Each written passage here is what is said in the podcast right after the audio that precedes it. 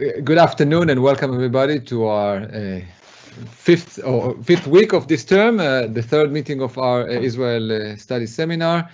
Uh, I'm very happy to present to you our speaker today. We were hoping to have uh, both Nachshon Perez and Yuval Jobani, who have co-written the work that will be discussed this afternoon, but Yuval Jobani could not attend for some personal reasons. So I'm very happy to present to you his co-author, Nachshon Perez, who's an associate professor in the Department of Political Studies at Bar Ilan University. Uh, Nachshon's field of uh, research include toleration, pluralism, religion and state relations, and uh, the rectification of past wrongs. He is the author of Freedom from Past Injustices, a critical evaluation of claims of intergenerational reparations, and he is the co-author with Yuval Jobani of uh, Women of the Wall, uh, Navigating Religion in Sacred Sites. You, you may have seen uh, Nachshon present this work here under my predecessor, uh, Derek Penslar. And um, lately, uh, with Yuval Jobani again, Governing the Sacred, Political Toleration in Five Contested Sacred Sites, which is also the title of his uh, talk today. Uh, Nachshon, thank you for joining us. Um, let me send you live. Thank you. Okay, thank you very much, uh, uh, Professor Yaacov Yadgar, an old friend, for inviting me to present um, um, this work at your seminar. Thank you for people attending. I mean, I can't see you in person, so this is a slightly odd experience, but I hope that we'll be able to enjoy it nonetheless. Um, so I also uh, uh, want to mention this is a, call, a, a, a joint um, kind of research uh, um, co-authored by myself and Yuval Jobani, and um, Yuval couldn't be here unfortunately, so um, I hope that I'll do. Okay, so so uh, so the the the um, the talk is titled "Governing the Sacred: Models of Political Toleration in Contested Sacred Sites," and the cover of the new book published by Oxford is uh, right right here on the slides. So um, so this is the TOC. Um, so this is what I'll be presenting today. So brief explanatory remarks a little bit about the definition from contested sacred sites to thick sites, then a little bit about methodology, then the models and why do we need them, what do models do for us, and the five models of governance uh, of contested sacred sites, non-interference, divide and separate, preference, second order models, uh, which is status quo and closure, and then some concluding remarks, and then I'll be happy to take any question that you might have. Um, so let's let's let's start with some explanatory uh, remarks. So we have the, the topic is contested sacred sites that reside in public spaces or thick sites, and they pose a difficult challenge for states to govern or to manage. They are many times the source of conflict and violence. There's very little material in normative analysis regarding such sites. So in what this presentation provides uh, a short version of our book, Governing the Sacred, Political Toleration in Five Contested Sacred Sites, and represent a, no a, novel typology of mapping of the models used to govern such sites within democratic contours via a casuistic or a contextual methodology. I'll explain what that means. And second, and following a broader assessment of the various models. So these are sites located in public spaces that are sacred or significant to at least two groups. These groups compete over ownership, access, usage rights, permissible religious conduct, management, allocation of space-time slices, and many other aspects of such sites. Some examples, uh, the Babri Masjid Ram Janmabhoomi from Uttar Pradesh, India, the Temple Mount Haram Sharif from Jerusalem, the Church of the Holy Sepulchre from Jerusalem, Devil's Tower National Mo Monument from Wyoming, and others that um, we'll discuss uh, during this talk. So these are some of those sites, right? So on left to right, and uh, so we have the De Devil's Tower, and we have the Babri Masjid in the middle, then at the western wall, the Church of the Holy Sepulchre, and the Temple Mount. So these are the sites uh, that correspond to the models in our research.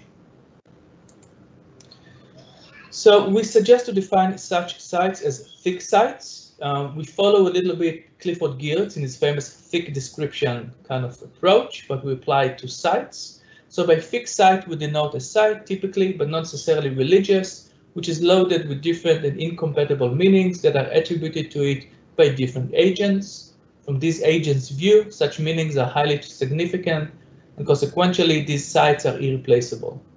So the definition of a thick site suggests four ma major features of such sites, being loaded with different meanings, incompatibility, um, and irreplaceability.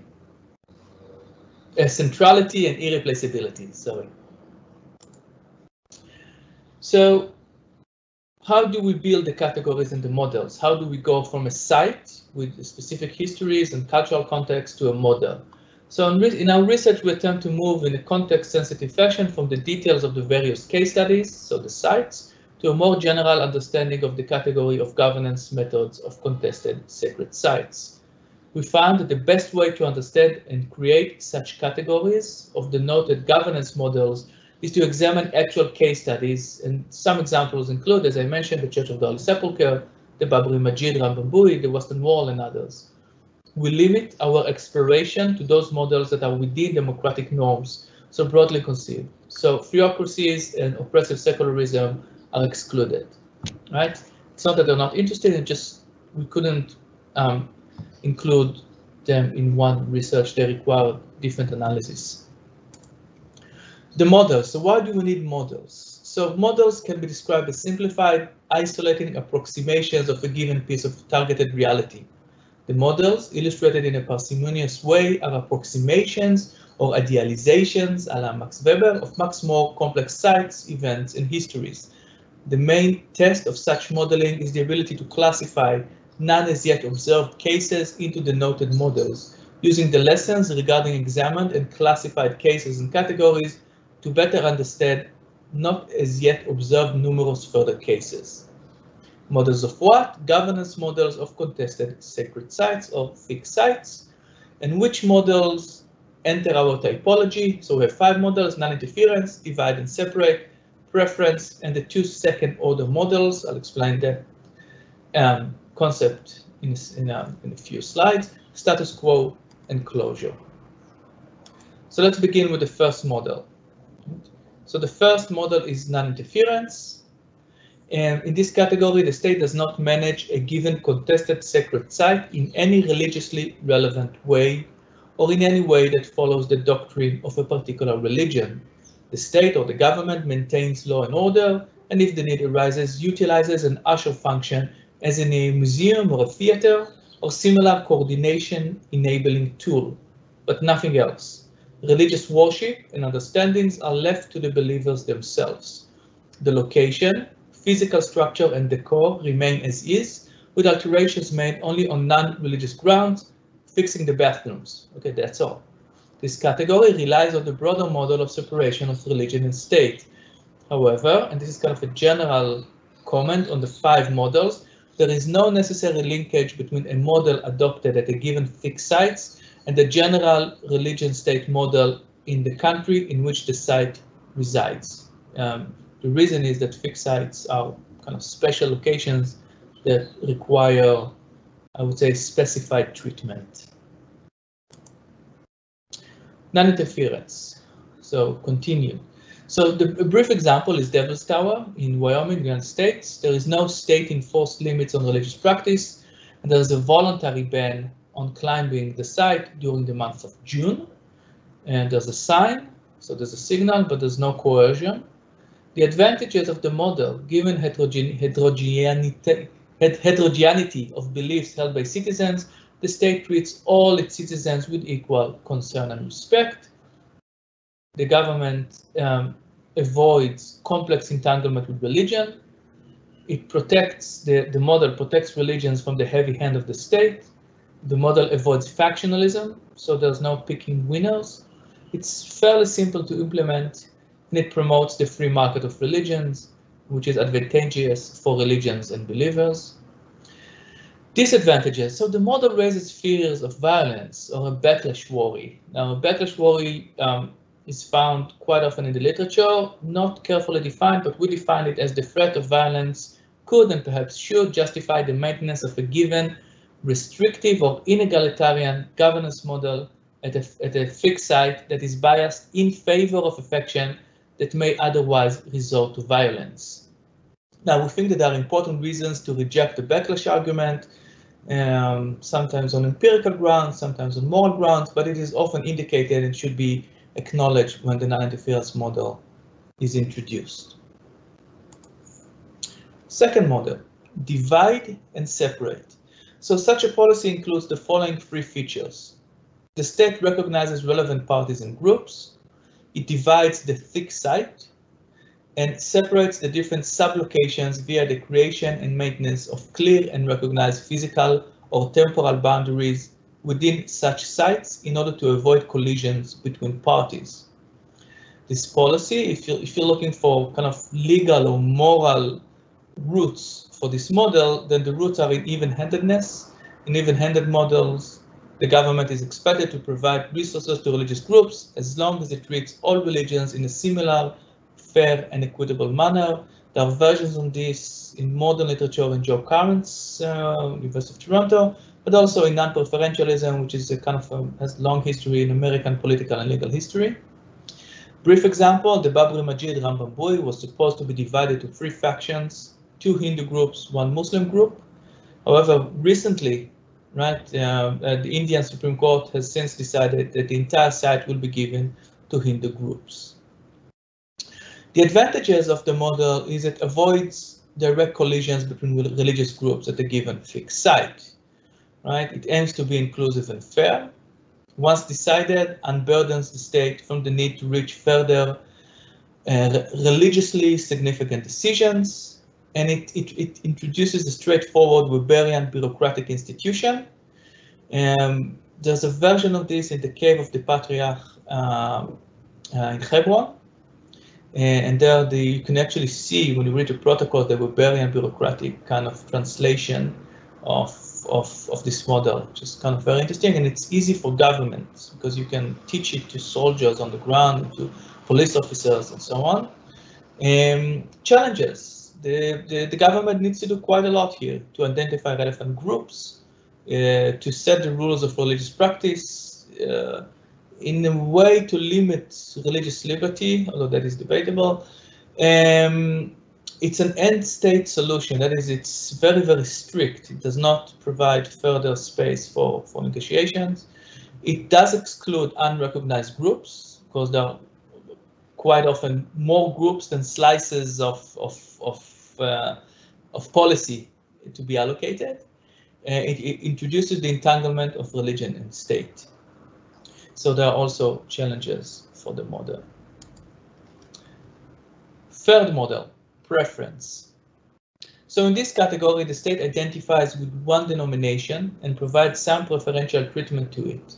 In a given thick site, the state provide the state or the government provides a given group with a preferential standing. This can include possession, usage rights, management, symbolic and other means. So there's a menu a rich menu of techniques. Preference, however, does not extend to complete exclusion of non-selected groups. So otherwise it would become the model of closure. Um, the category relies on what we call the religious majoritarian approach.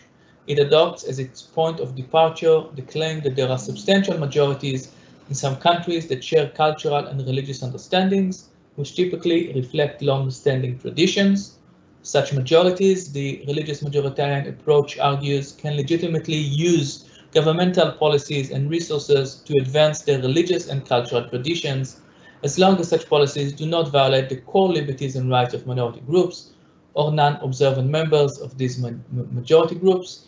If, if, you're interested in uh, further details on the religious majoritarian approach, I have a different article published in Religion which details this approach. One of the main advocates of this approach is David Miller, who used to be at Oxford. You perhaps recognize the name. And brief example with regard to thick sites is the Western Wall in Jerusalem and the express advantage given to ultra-Orthodox Judaism, for example, in the size of the prayer Plaza and in other um, uh, bylaws introduced or that apply to this location. Advantages, it, it expresses the religious majoritarian approach, so whatever arguments are that support the RMA will support the preference model. The challenges, it is inegalitarian. Um, why is the religious majoritarian approach important? There's a big debate about this model. it's very difficult to create distinctions between inegalitarianism and impermissible discrimination. So the limits to majoritarianism, right, are at play here. It's prone to, um, I would say, bring about dissatisfaction for minority groups, especially given the hypersensitivity of thick sites, and it entails the entanglement of religion and state, so pattern and repeated close relations between uh, religion and state. That can be detrimental to both sides, obviously. Okay, second order models. So the two following models, status quo and closure, are second order models. Second order models uh, uh, or decisions um, as defined by Cass Sunstein, the uh, legal uh, professor from, from Harvard, and the late Edna Ullmann-Margalit, who was a, a, a, philosophy professor at Hebrew U. Um, they defined it uh, jointly, you know, kind of a, a famous article. By second order decisions, we refer to decisions about the appropriate strategy for reducing the problems associated with making a first order decision. Second order decisions does involve the strategies that people use in order to avoid getting into an ordinary decision making situation in the first instance. So the first order decision here would be to reach a decision with regard to the veracity of the claims regarding ownership and usage rights in thick sites. Right? So this is what second order models wish to avoid. Okay. You can hear me and, and, and see me properly, right?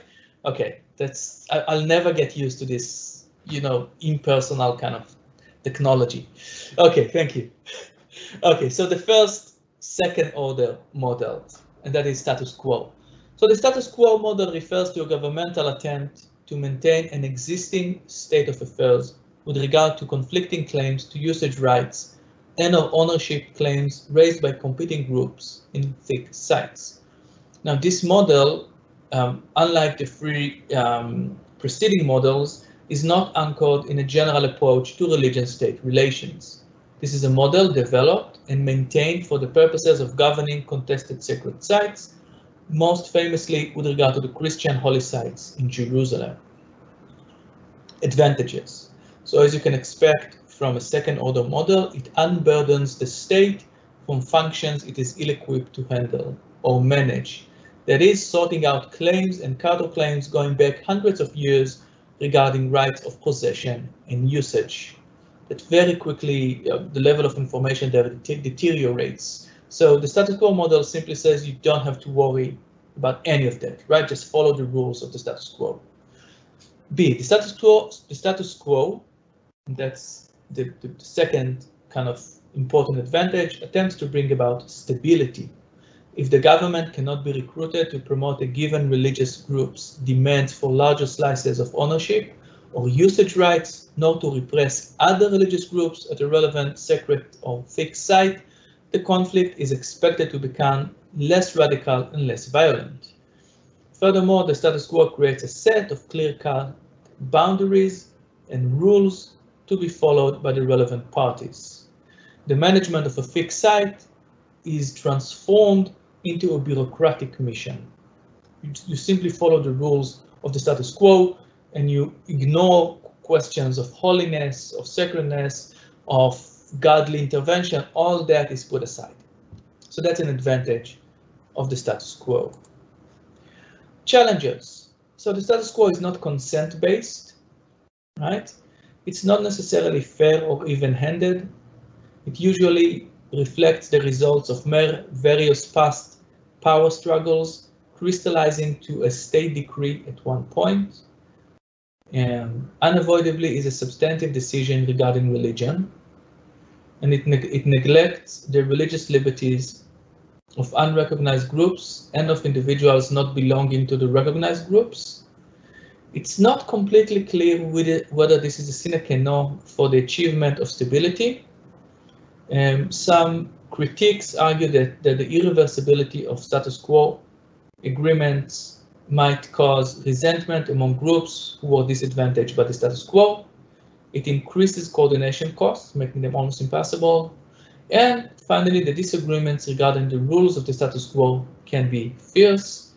Um, with regard to the um, to the example of the Church of the Holy Sepulchre, right? Uh, the status quo is originated in uh, a certain decree issued by the Ottoman Empire, and it was uh, the result indeed of various past power struggles, has nothing to do with fairness or even-handedness and so on and so forth.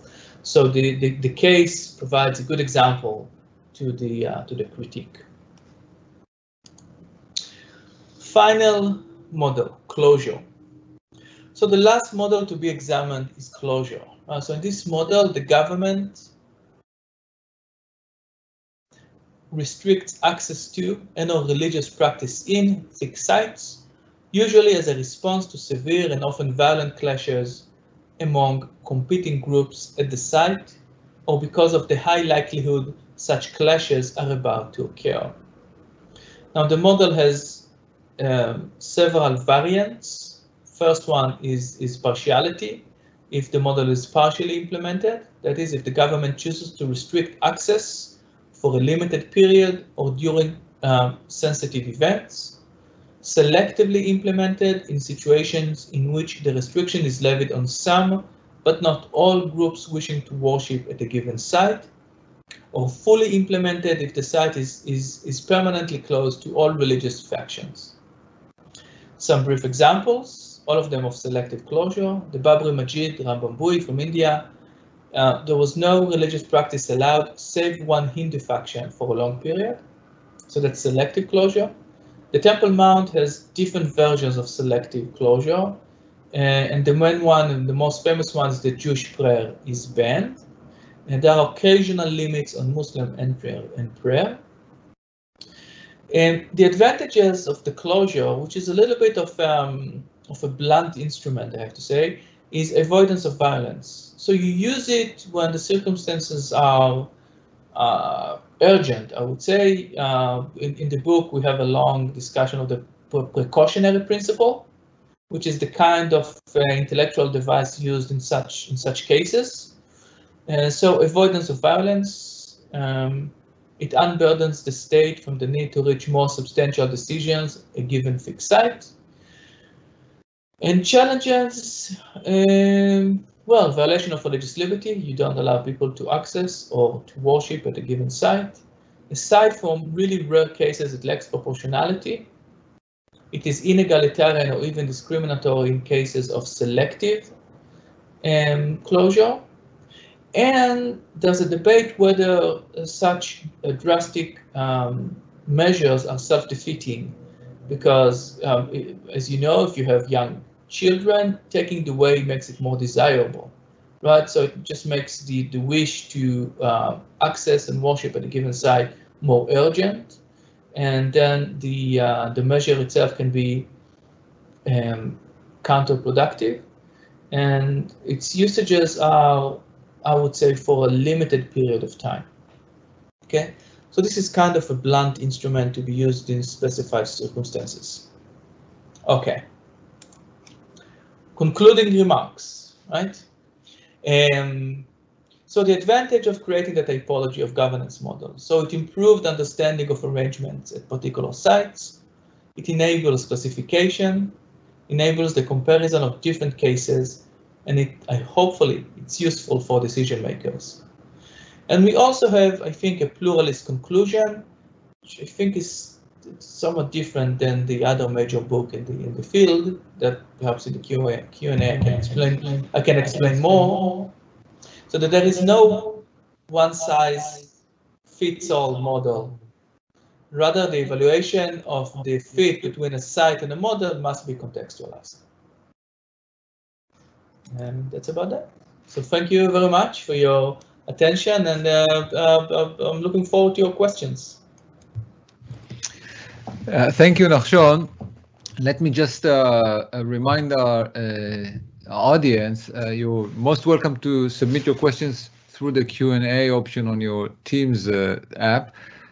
if you prefer not to be identified, just leave it as anonymous or put your name if you want the name to be mentioned. Until people maybe think about what they have to uh, ask you, Nachshon, may I just uh, ask you to just bring home your conclusion to um, to the uh, how would I say immediate experience of the uh, Israeli-Palestinian uh, situation. Um, do you see these models as as as potentially solving the tensions uh, surrounding uh, the Temple Mount Haram Sharif and uh, uh and the Hebron Mosque or Me'arat HaMachpelah? Um, uh, uh, yeah, thank you. Should I, should I, sorry, technical question. Um, um, yeah, yes. should I just stop sharing? Um, I, you're not sharing now and it's fine. it's better just to see you speaking. Okay, so let me see. Can you, okay, now I can see you. And can you see me and hear me? Yes. Okay, as you can see, I'm insecure with regard to technology. I mean, last time I was at Oxford, we were actually, I was at Oxford and I, we had a beer and a conversation, and this is so alienating. Okay, sorry, to your question. to your question. Um, so the models are um, um, I'll, I'll, put it I'll put it in a different way. So what we had in the literature on contested sacred sites prior to this book, right? We had two kinds of research. One was intensive studies of single cases, right? So some of them were fantastic. So Raymond Cohen's book on the Church of the Holy Sepulchre, uh, several books on the Babri Masjid, uh, and these are fantastic because they are they're difficult to, to write, right? And you have to do a lot of research and archives and so on and so forth. They provide lots of information on one single case, usually uh, historians, right? And the second uh, kind of um, genre was is led by Ron Hassner's book, which you probably know, which is kind of deductive in nature. He had a very strong intuition that sacred sites cannot be divided or shared. What you need is kind of a, a Hobbesian sovereign, right? Kind of imposing um, uh, a certain governance model, and you have to be heavy-handed. The government has to be like think of a heavy hand you know, kind of setting down the rules of the game. And this that was the state of the um, of the field. And we wanted to do something else. First of all, the, we wanted to, under, to better understand a menu of options.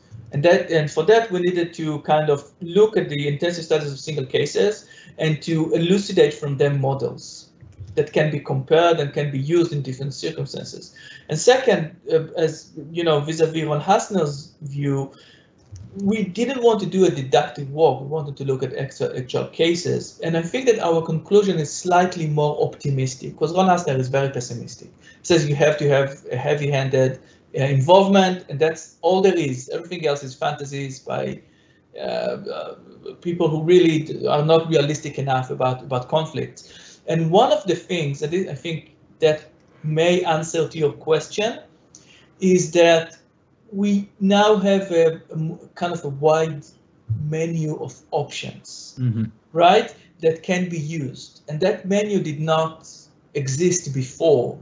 So some of the some of the um, some of the uh, models are more uh, more in the liberty tradition, so non-interference. Some of them are more uh, um, attuned to more difficult circumstances and closure, but they are an improvement because before that, a decision maker or, or professor writing a book did not have any other option. So now at least you can choose. So from that perspective, that's an improvement. I see. Thank you. Uh, we have a, a, question from our friend uh, Matteo Legrenzi. Matteo, are you in uh, Venice now? good to see you at least uh, online. Matteo is asking, uh, have you looked at examples of uh, transition from one model to the other? Um, and he adds that it, you're right, it's much better to do it in person in Oxford. um, yeah, at one point, hopefully. Um, so there are cases, so there are two kinds of transitions. One is from one government to the next government, and if, if you look at those cases, then the models are pretty um, are, are, are, are um, do not change. So if you think of the of the status quo in the Church of the Holy Sepulchre, so the same model, right? Um, the Ottoman Empire, the British Mandate, Jordan, then the State of Israel, and, and all those very different countries and uh, ruling countries of the same did not touch the, the model. So the models are pretty robust, right? But there's a reason, right? I mean, what prime minister would want to to amend or change the status quo agreement of the Church of the Holy Sepulchre. That would be an interesting thing to see. There are some cases in which the models shift. So for example, in the Babri Masjid, uh, there's a change in the model, right? It used to be uh, selective closure, and then the decision was to do even-handedness, and now it's becoming, um, um, uh, I would say, one one-sided um, um, ownership. It's kind of a closure in a way. So there are cases like that. Um, um, it needs to be seen and further researched how to uh, what influence those changes introduced. What we have now that we didn't have before is we have names for the models that were changed. Right, so now we can put them into an empirical or analytical research. So that's uh, uh, some kind of a, a fruit of this research. Yeah.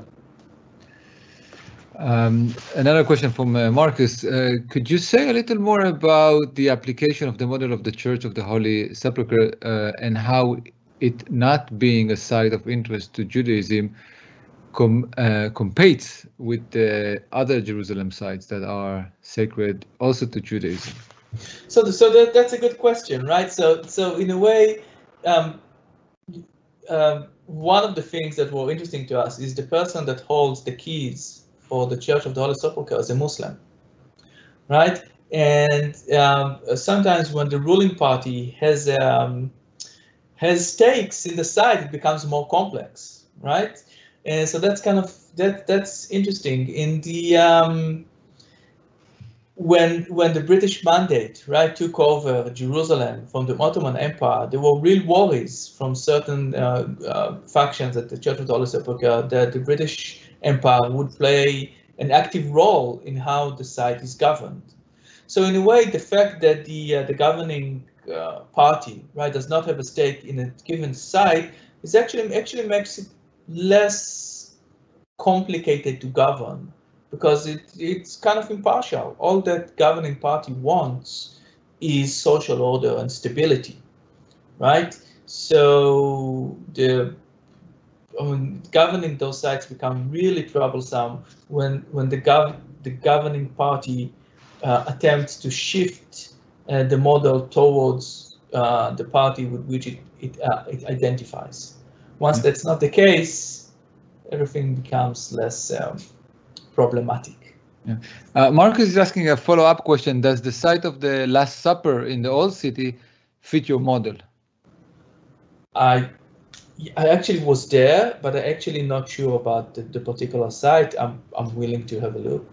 Um, see, usually the, the most Christian sites and also um, uh, in, in, in the old city in Jerusalem fall under the status quo agreement. Um, uh, but I'm not sure about that one. I can check. All right, let's move on to uh, another question. um, the question is from an anonymous uh, uh, participant. You you approach sacred sites without contextualizing their historical or socio-political conditions. The problem in Al-Aqsa or the Abraham Mosque is that uh, they are under settler colonial occupation. How you treat these sites must account for the simple fact that Israel is a racist occupier. How do your models account for the colonial reality? So I think what's interesting about about the governance models of contested sacred site is that they are compatible with many different regimes and kinds of government.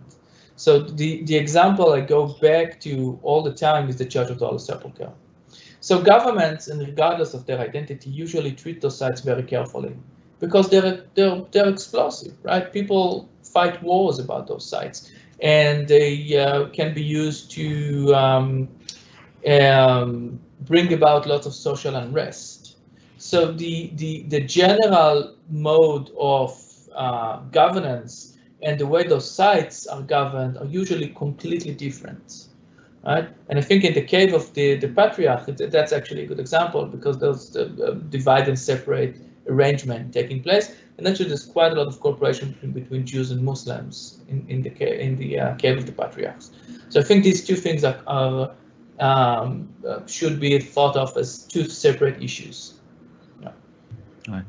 Uh, thank you. Uh, Nachshon, if I can uh, again take the prerogative and ask you uh, another question. Um, to what degree do you think uh, the models you present, it, it, goes back actually to Mateo's language, a uh, question, I'm sorry, uh, concerning transition.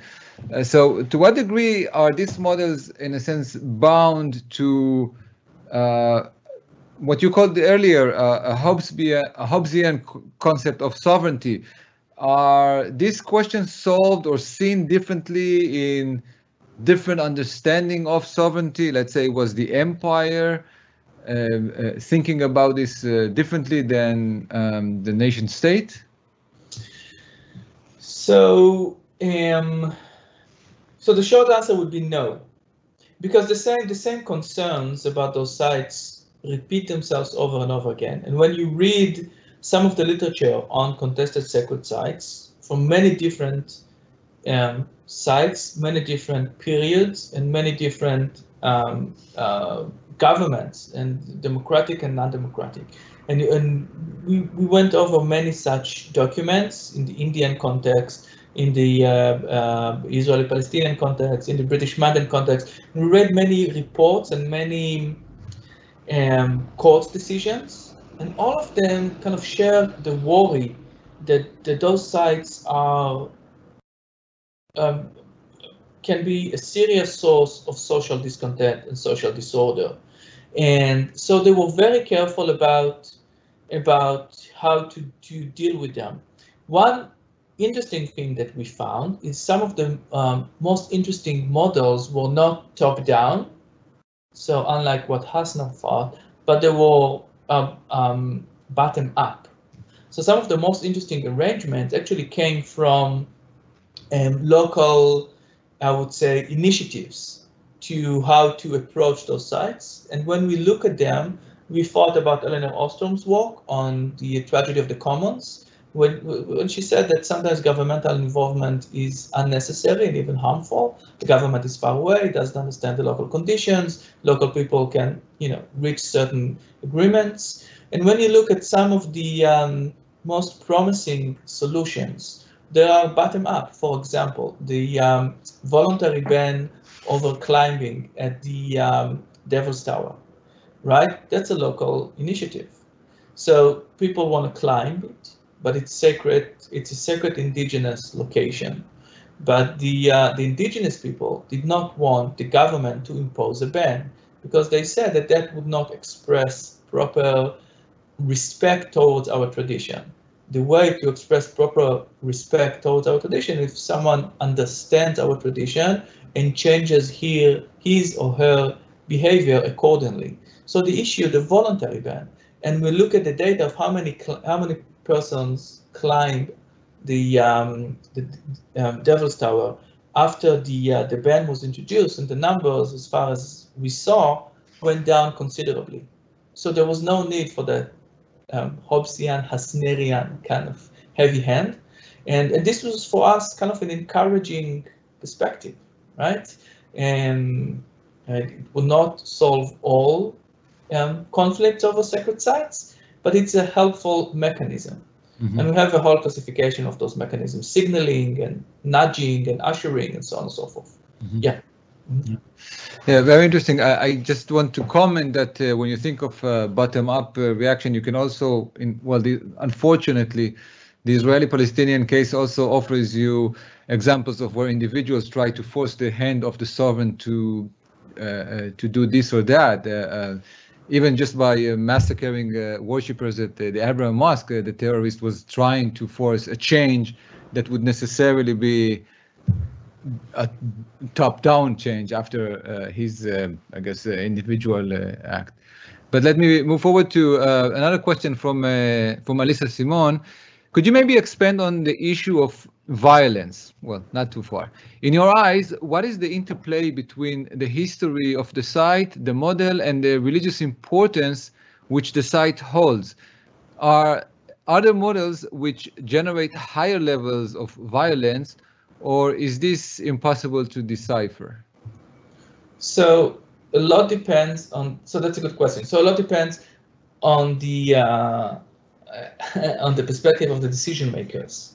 So um, when you look at how the how the decisions uh, for those sites were uh, were reached, right? So that so so the some of them are, a little bit random, like the the the, the status quo at the Church of the Holy Sepulchre was uh, almost random. The Ottoman Empire had certain uh, concrete interests, and that was the the, the agreement reached the uh, the decision reached in 1757, and and a few years before that, they uh, they, they reached a different decision. So there was a little bit of uh, randomness. Um, um, which we can find at the moment in which a model was decided. And once a model was decided, uh, it is not um, easily changed. So for example, another example, in 1967, when Israel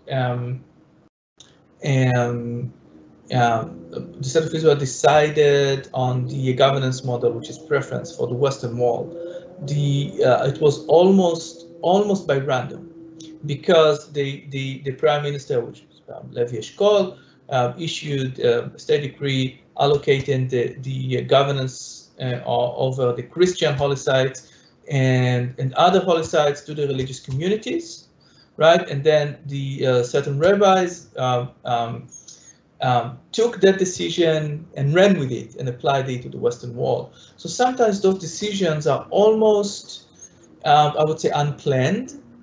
Uh, what is interesting, however, is once they are decided upon, they are uh, not easily changed, and uh, a lot of importance is attributed to those um, to those governance models, and it's sometimes frustrating for a scholar because when you look back at the uh, historical kind of line leading to that decision, and you read and you say to people, uh, and that this happened to me and Yuval in talks. We say, well, the origin of the of the of this agreement is of that decision is not that impressive on epistemological grounds or normative grounds, and the response that that doesn't do any change in the world. People just say, well, we don't care how it started, but now it's really important. Okay, fine. There's also something if you want to, I mean, this is, you, you're in England, right? So Edmund Burke said something about the importance about about traditional institu traditional institutions having a power and logic of their own, and don't think you're just you're smart enough in order to kind of redesign everything from scratch, right? So maybe there's a point of humility here as well. Yeah. Yeah, that's a wonderful uh, uh, uh, conclusion, concluding remark on the merit of uh, tradition. Uh, I don't see any other questions. Uh, can I ask the audience if you have a question to raise it now?